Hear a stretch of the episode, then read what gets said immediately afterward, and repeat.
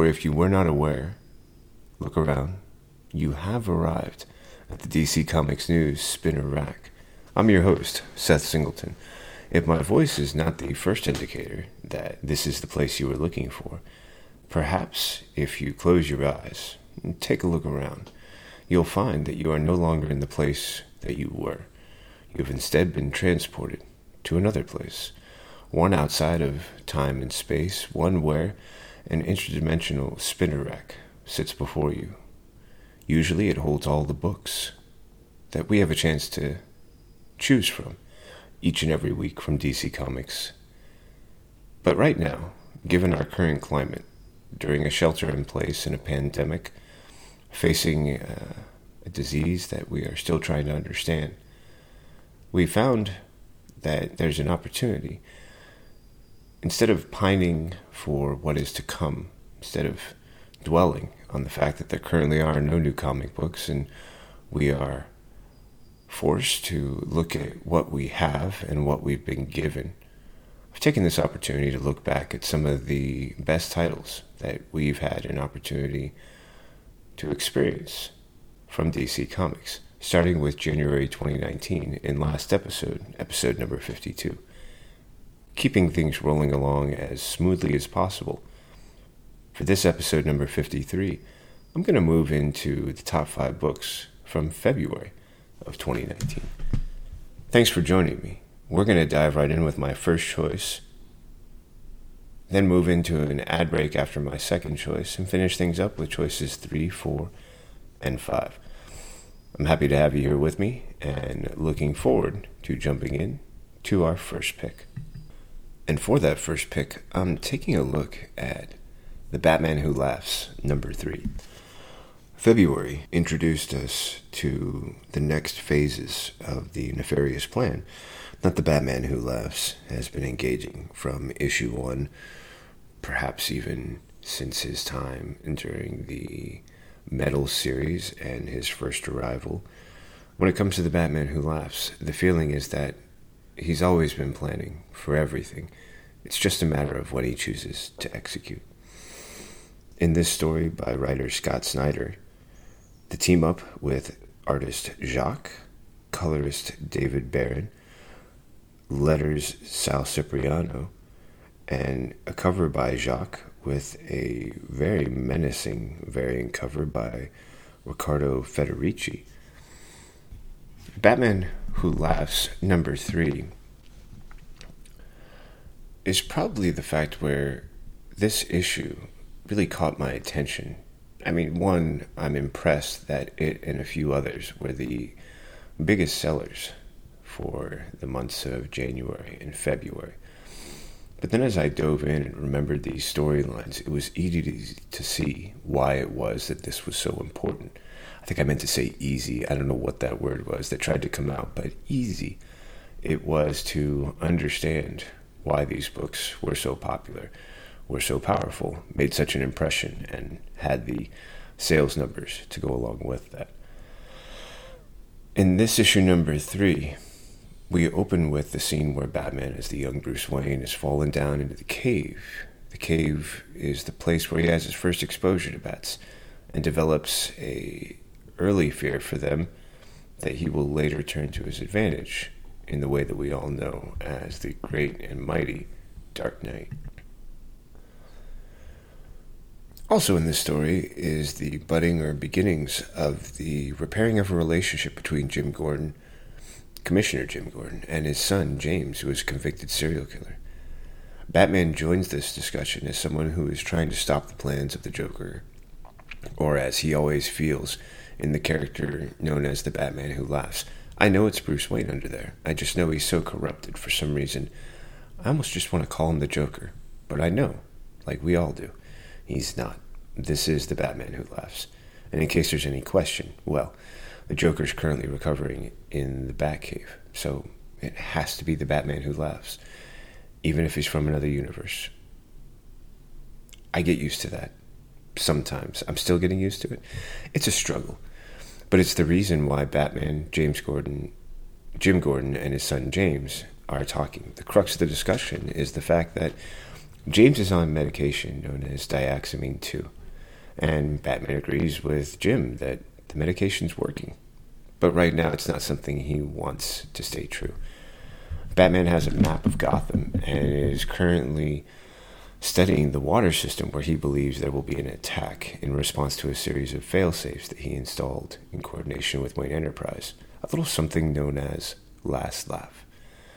Now, Batman tries to use the tactic that the Batman who laughs will eventually be coming for him as well, because the Joker says that James, or the Joker at the time, had said that young James, at 13 years old, was a legend, one of the best criminals, and his books and journals were filled with routes and genius combinations.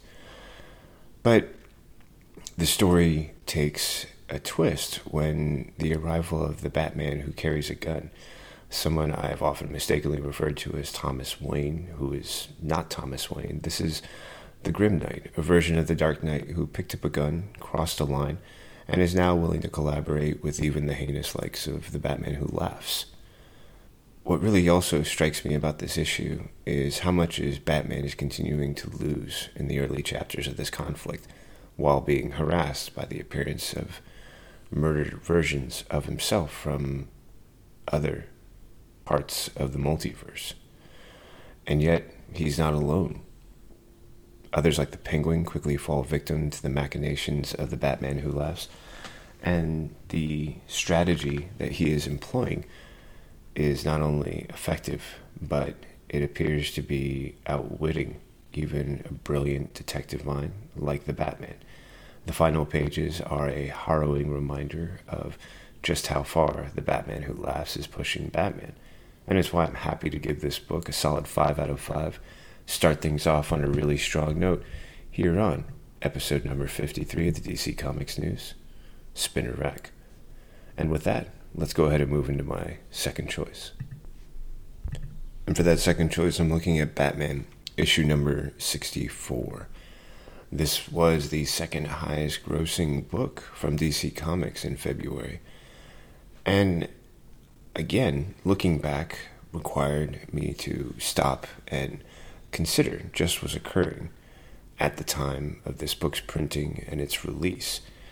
In Batman number 64, we begin the crossover storyline titled The Price, or The Price of Justice as it's called in this book, a story that follows up on the collaboration between Batman and Flash in The Button, and then later while working on the murder mystery of Heroes in Crisis, another book we'll be talking about in this episode.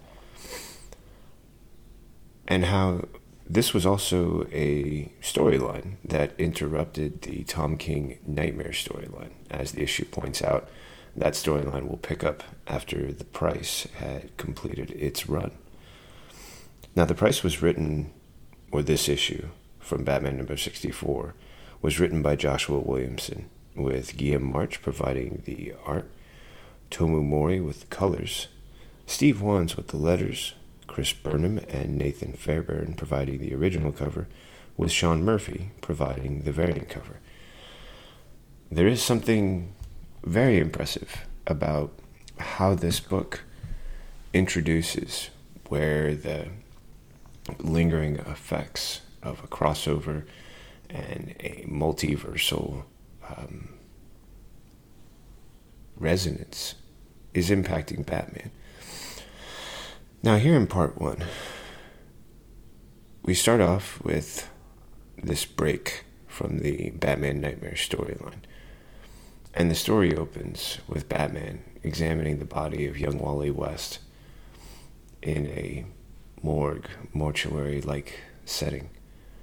And he's also recalling a recent struggle that the Justice League took on when some of the attempted versions of Amazo are released and attacking, and while the Justice League is fighting them, Batman sees Amazo charge a hero who at first is Superman and then later becomes another classic hero that we've seen appear recently in comics as well as in television.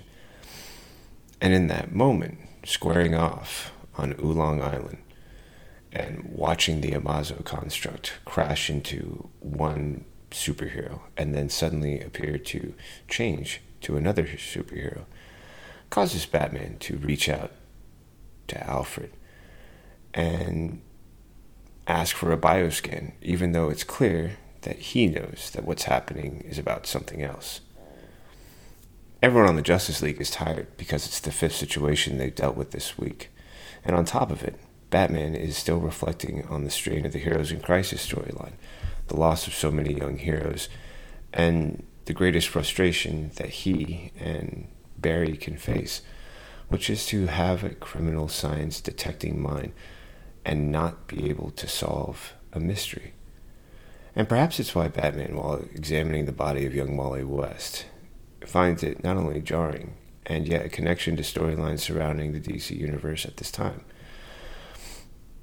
It's well pointed out to John Stewart by Wonder Woman that Batman and the Flash were working to investigate the killer, and that the frustration to see what else might be the cause is where we picked up our story. The Justice League has been pushing itself, and on top of it, there always seems to be a danger. This time it's the Central City Flash Museum, which is under attack. Flash arrives to save as many people as he can, and Batman soon arrives as well. Flash believes that Batman was near the attack because he believed and still believes that Batman knows who might be at the root of it. Which is when Batman reveals that what's happening is a return to the storyline of Gotham and Gotham Girl, which is now only survived by Gotham Girl, and that both Flash and Batman are aware of how dangerous they are and the struggles that the Justice League faced when they took on Gotham and Gotham Girl. Batman wants to find her before this gets worse because he knows worst case scenarios as a possibility. That worse is something he is only beginning to understand.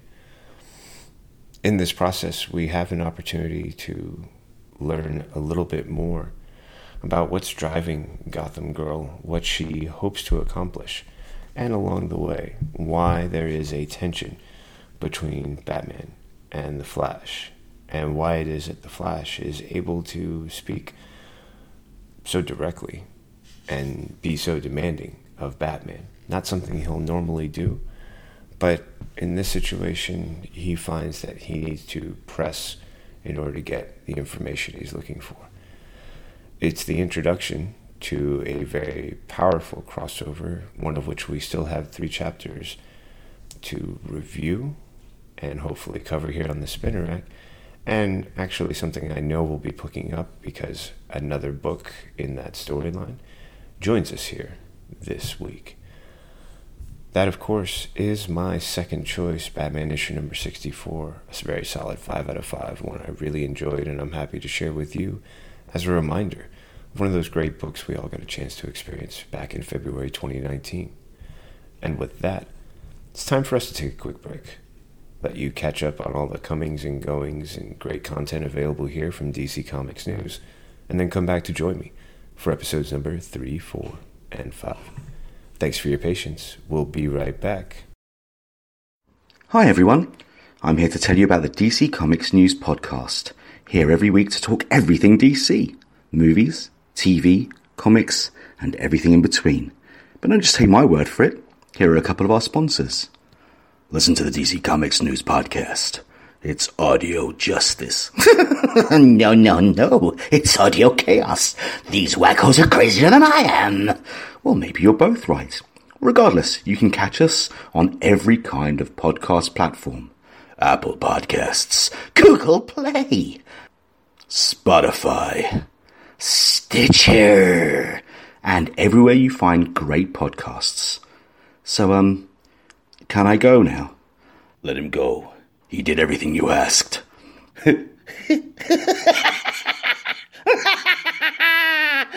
no. First, there was the DC Comics News podcast.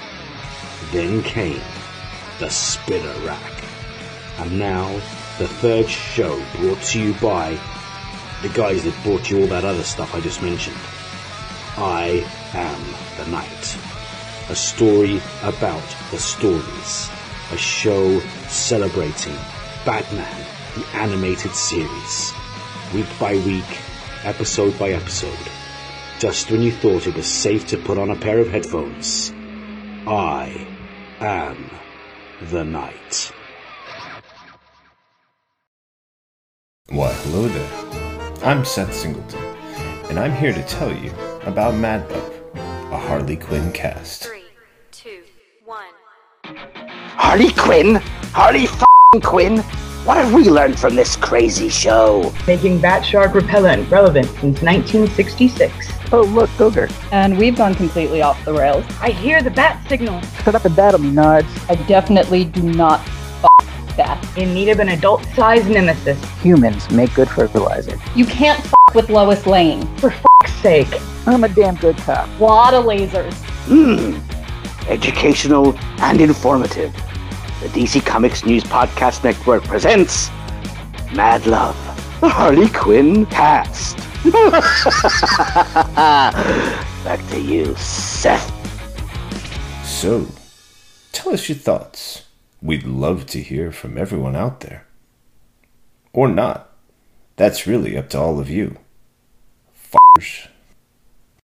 As promised, a short break, and we're back. Thanks for catching up with us and all of the comings and goings here at DC Comics News, all the things we're involved in, all the ways you had a chance to learn about how you can be involved, where you can contribute, and what you can dive into for your interest here at DC Comics News. With that ad break out of the way, we're going to dive into my third choice, which is Heroes in Crisis number six. Very powerful series by writer Tom King, featuring art by Clay Mann, Mitch Gerads, colors by Mitch Gerads and Tomeu Morey, with letters by Clayton Cowles, a cover by Mitch Gerads, and a variant cover by Ryan Sook. And Batman number 64 moves us so easily into our third choice, which is the Heroes in Crisis number 6. And in Heroes in Crisis number 6, there's still the murder that needs to be solved, one that Batman and Flash have been working to solve together. But this issue begins with three characters Wally West, Gnarrk, and Harley Quinn. And through the pages of the story, we have an opportunity to see vividly, through sometimes one or two pages, sometimes a six panel, sometimes a really nice splash page. And what we get to see is that they are missing something in their lives, and that the hope behind the Heroes Project at Sanctuary House is that this is where they can restore or heal. Now, Wally is struggling with the fact that too many heroes feel like he is the hope, the return of something that they believed was missing. And his return means something to them. While he doesn't feel he can understand that same sense of meaning, because in this new timeline, his children don't exist, neither does his wife Linda, someone that Wally had always referred to as his lightning rod, the person who could be a source that he could always navigate his way home to, no matter how far he'd gone in the time stream, no matter how far away he was or lost he seemed in some unbelievable story. It was always Linda. And now he's in a world that doesn't have her, one in which he's trying to adjust to the symbol of hope that he is for others, even though he struggles without the complement of hope in his life that he always depended on Linda and his children. Meanwhile, Gnarrk misses a time when, or Gunark, misses a time when he lived in a prehistoric age without industry and society, fighting against animals, fighting against other humans for food or survival, and what it means to reflect on some of the deeper philosophies that he has discovered since arriving in a modern world. Finally, we have Harley, who lost a relationship that she had formed with Ivy, and she hopes to heal. She's been damaged by her relationship with the Joker, and her ability to be a healthier person like the one she believes she can is dependent on how successful she will be at Sanctuary House.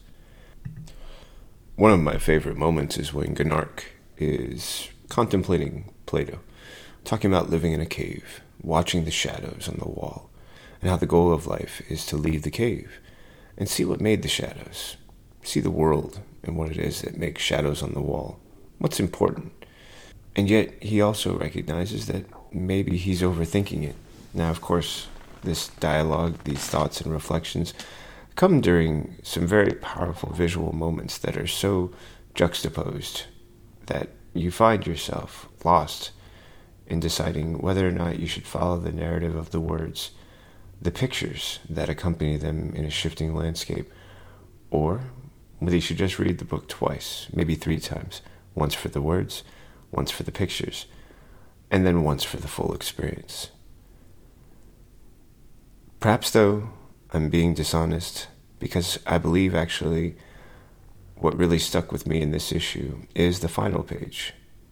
A really great moment when some heroes who don't get as much attention as they should are featured, and the understanding that we're only scratching the surface of stories that we might get to hear in the upcoming issues, and the sense of apprehension that comes with setting this all up and the hope we might have at better understanding each of these characters, the struggles they face, and what they hope to achieve. But there's also the fact that we have to consider what their story means to the overall and overarching narrative, and how their role may have factored into the continuing mystery of who brought tragedy and suffering and death to the sanctuary house, a place that was supposed to be for hope and healing. It's a very powerful story, one that combines very thoughtful narratives regarding three extremely compelling characters whose stories you'll find it hard to tear yourself away from, even as this book draws to a close. And it's why I'm so happy that I can add Heroes in Crisis number six as my third choice. A great five out of five book, the top selling, third top selling book from DC Comics in February 2019, and one that I am lucky enough to share with you here today. Let's go ahead and move in to my fourth and fifth choices. Now, for my fourth choice, I went ahead and took a very close look at the number four selling book from DC Comics in February, and it was, to no surprise for me, The Flash number 64, otherwise known as Part 2 in the the price crossover between Batman and The Flash. Picking things up in this part two, carrying over from Batman number 64, we return to the struggles facing our heroes. This story, written again by Joshua Williamson, with pencils this time around by Rafa Sandoval, inks by Jordi Tarragona, colors by Tomeu Morey, letters by Steve Wands, an original cover by Chris Burnham and Nathan Fairbairn, and the variant cover by Tom Brady and Alex Sinclair. It's a great flashback, and as much as I love a variant cover, and this one that celebrates the, sort of brilliant flash of lightning and power that represents the Flash, it's the original cover that offers such a haunting possibility for the inside of this story. A broken, beaten Batman and Flash lying on the ground together, hovering above them, a shadowed silhouette that appears ominously like that of Gotham Girl, who has been a bit of a conflict and an issue during this story.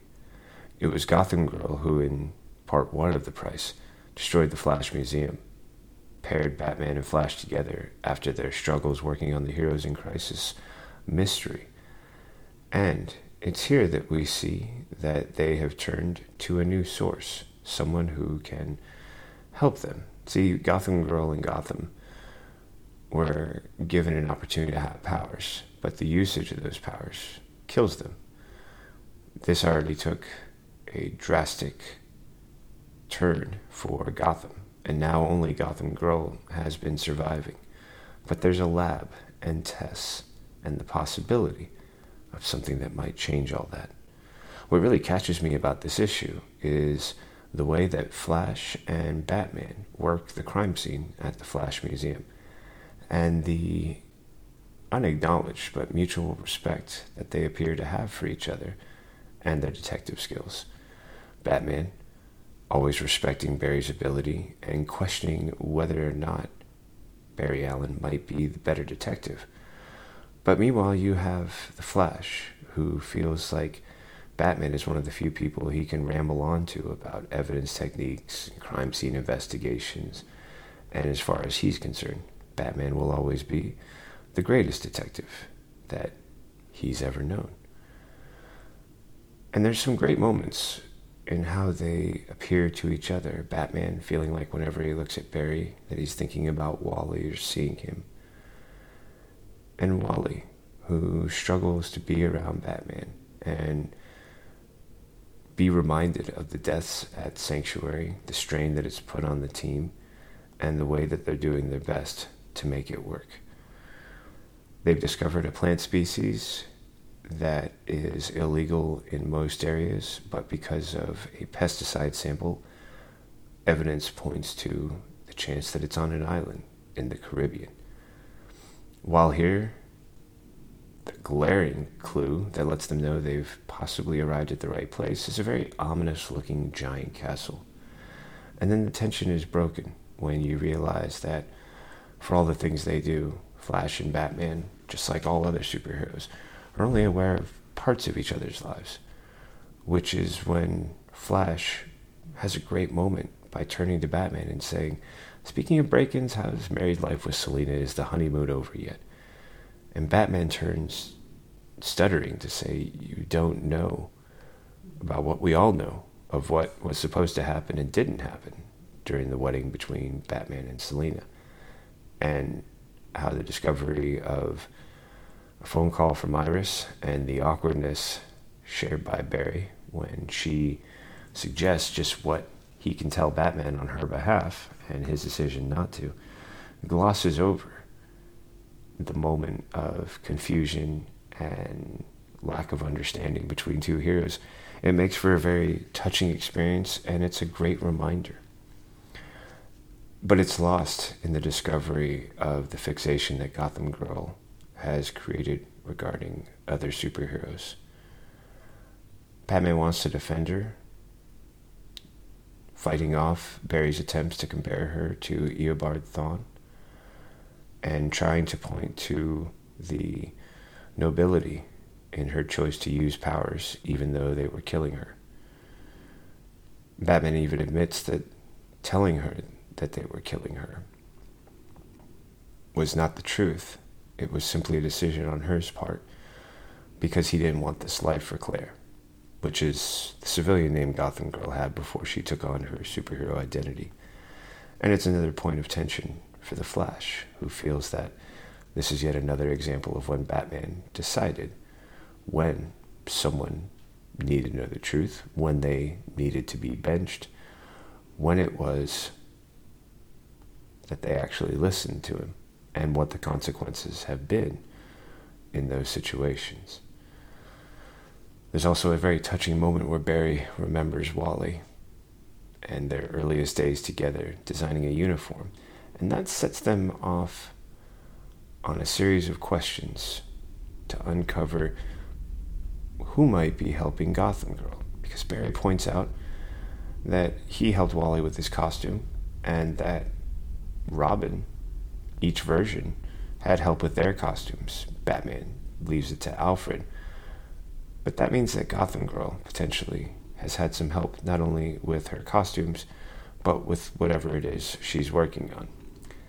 What that is, well, is a powerful power source and also a legion of, well, unpleasant, mostly undead looking figures who are a distraction for Batman and the Flash as Gotham Girl prepares to set off on her next stage in her plan.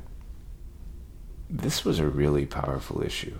The Price introduced some tough concepts in its first part back in Batman. But now, here in The Flash, as more cracks in the surface continue to appear. What is released and sneaking through those cracks is the struggle that both heroes are facing, not only with a problem they can't solve, but with the strain it's put on their relationships with each other. It's a really great insight into the psyche of two of DC Comics' most powerful and popular characters, and it also points to the similarities they share, despite being so visually and classically different. Really loved this story. I loved what it's introducing, and I love that it leaves us with this great little cliffhanger.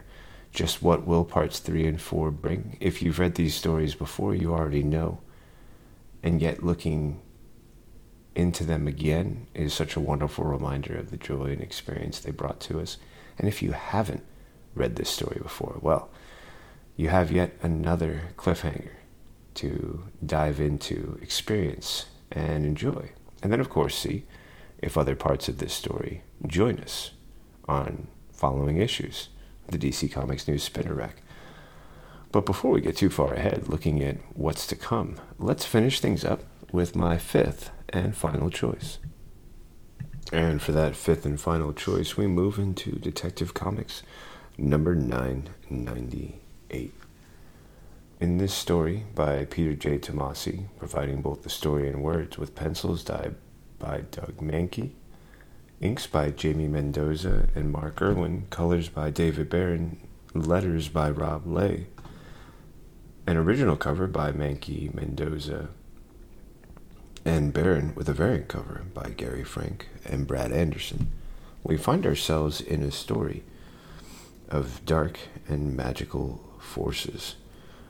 By the way, if you find yourself looking at the original and variant covers and are torn between which to choose, well, you can always sort of let your eyes gloss over, hear the sound of that plane landing in the distance, and reach out blindly, choosing one, or not have to make the choice by taking both. But I think whichever cover you'll pick, you'll find yourself happy to bring this issue home with you. We start out with Batman interrogating Victor, Hugo Strange. I almost said Victor Strange. Hugo Strange. And referencing the power that Hugo displayed in the Night of the Monster Men crossover series. Not finding many answers, Batman reaches out and makes contact with the Batcave to request his Hellbat suit, a combination of powerful forces forged in the sun by Superman, relying on limited powers of Hal Jordan, Barry Allen, Arthur Curry, Victor Stone, Diana Prince. The Hellbat suit draws on the very power source that is Batman's metabolism. If he's not careful, it could end up sucking him dry in the attempt to take down the monster that he goes to face, one that has the demon Etrigan a, quite a disadvantage, and it's only Batman who can launch in and provide a distraction. Now, the monster he's fighting claims that it and Batman are brothers, that they both spread fear, which is something that will be revealed in more detail to Batman later, but currently he's fighting for his life. The suit is breaching. Batman is facing a 95% chance of a cardiac arrest. And yet, as he always does, he finds just enough power and strength to make one final attack. And using that, is able to take the monster down in a way that I didn't really see coming.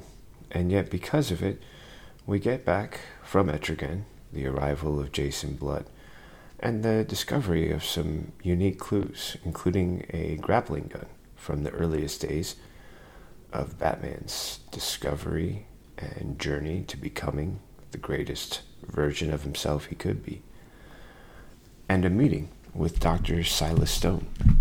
Batman is worried because he knows that someone is attacking all of the figures who provided leadership, teaching, mentorship to a young Bruce Wayne during his journey to become and build a better Batman.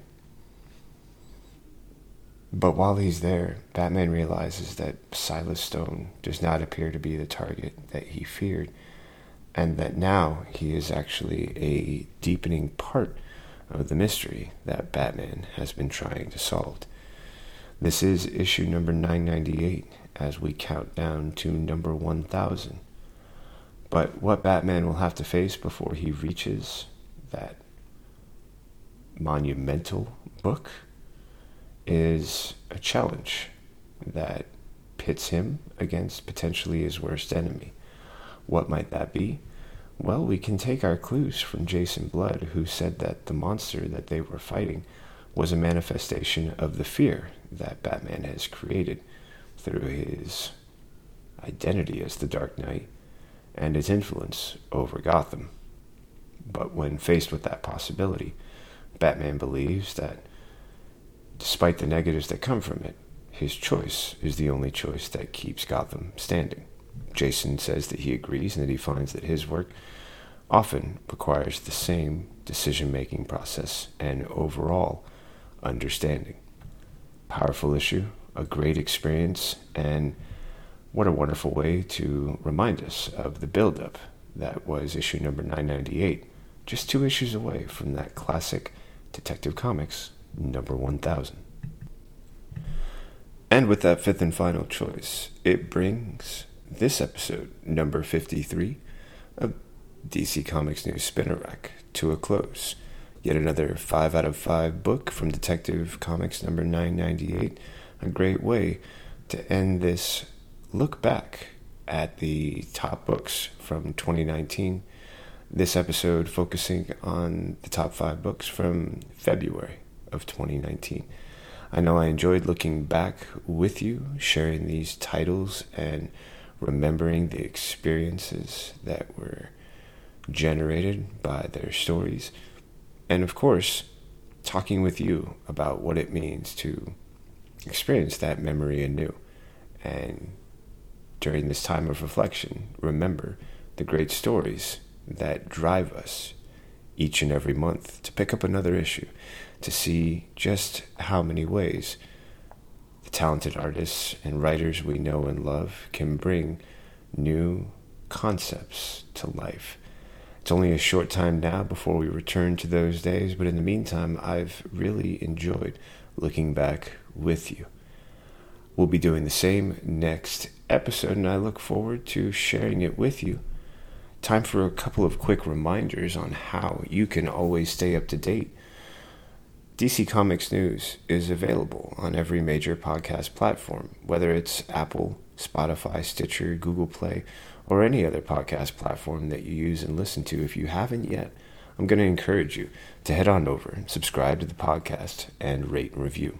I think we're five stars, but it's your opinion I'm really curious about. When you do that, you will guarantee that every new episode gets dropped right into your playlist selection on your podcast player. Now, it's not just the DC Comics News Spinner Rack that you will subscribe to. You also have an opportunity to join myself, Steve J. Ray, Kelly Gaines, Brad Felicki, and on occasion a few guests for the weekly DC Comics News podcast, one in which we discuss all the comings and goings in movie, TV, streaming, comic books, and more each and every week from DC Comics. There's stories I never even considered and surprise me each time they come across our table and we get a chance to discuss them. I hope you have the same experience, but I won't know until you share it with us. And that's something that we like to make possible for you. You'll also get the chance to experience new and original content, whether it's new episodes of the DC Comics News Spinner Rack the edition of I Am the Night by co collaborator, co conspirator, Mr. Steve J. Ray, his episode by episode breakdown of Batman the Animated Series, and our newest edition, Mad Love, a Harley Quinn cast, in which Brad Felicki, Kelly Gaines, Steve J. Ray, and myself let our hair down, take off the censor and self censor and in doing so, talk about a great new Harley Quinn show that unfortunately, in order to, well, give it the experience it deserves. We have to take off the filters, and it's an adult only conversation. That's Mad Love, a Harley Quinn cast, our newest selection from DC Comics News and the DC Comics News Podcast Network. If you've got something to share, say, or otherwise express about anything you've heard here on the DC Comics News Spinner Rack, the DC Comics News podcast episodes, I Am the Night, or even the new Mad Love, we try and give you all the ways possible to let us know just what you're thinking. On social media, you can find us Facebook, Twitter, Instagram, Tumblr, or YouTube. All you have to do is add the tag at DC Comics News. That's at capital D, capital C, capital C, O M I C S, capital N, E W S. And with that, you have a way to always let us know what you're thinking. I'm your host, Seth Singleton, and I thank you again for joining me for this episode. If you want to find me out there online, um, for right now, just go ahead and try Twitter at One More Singleton. And in the meantime, until we gather again, as always, read more comics. Thanks for joining me, folks. Looking forward to seeing you next time.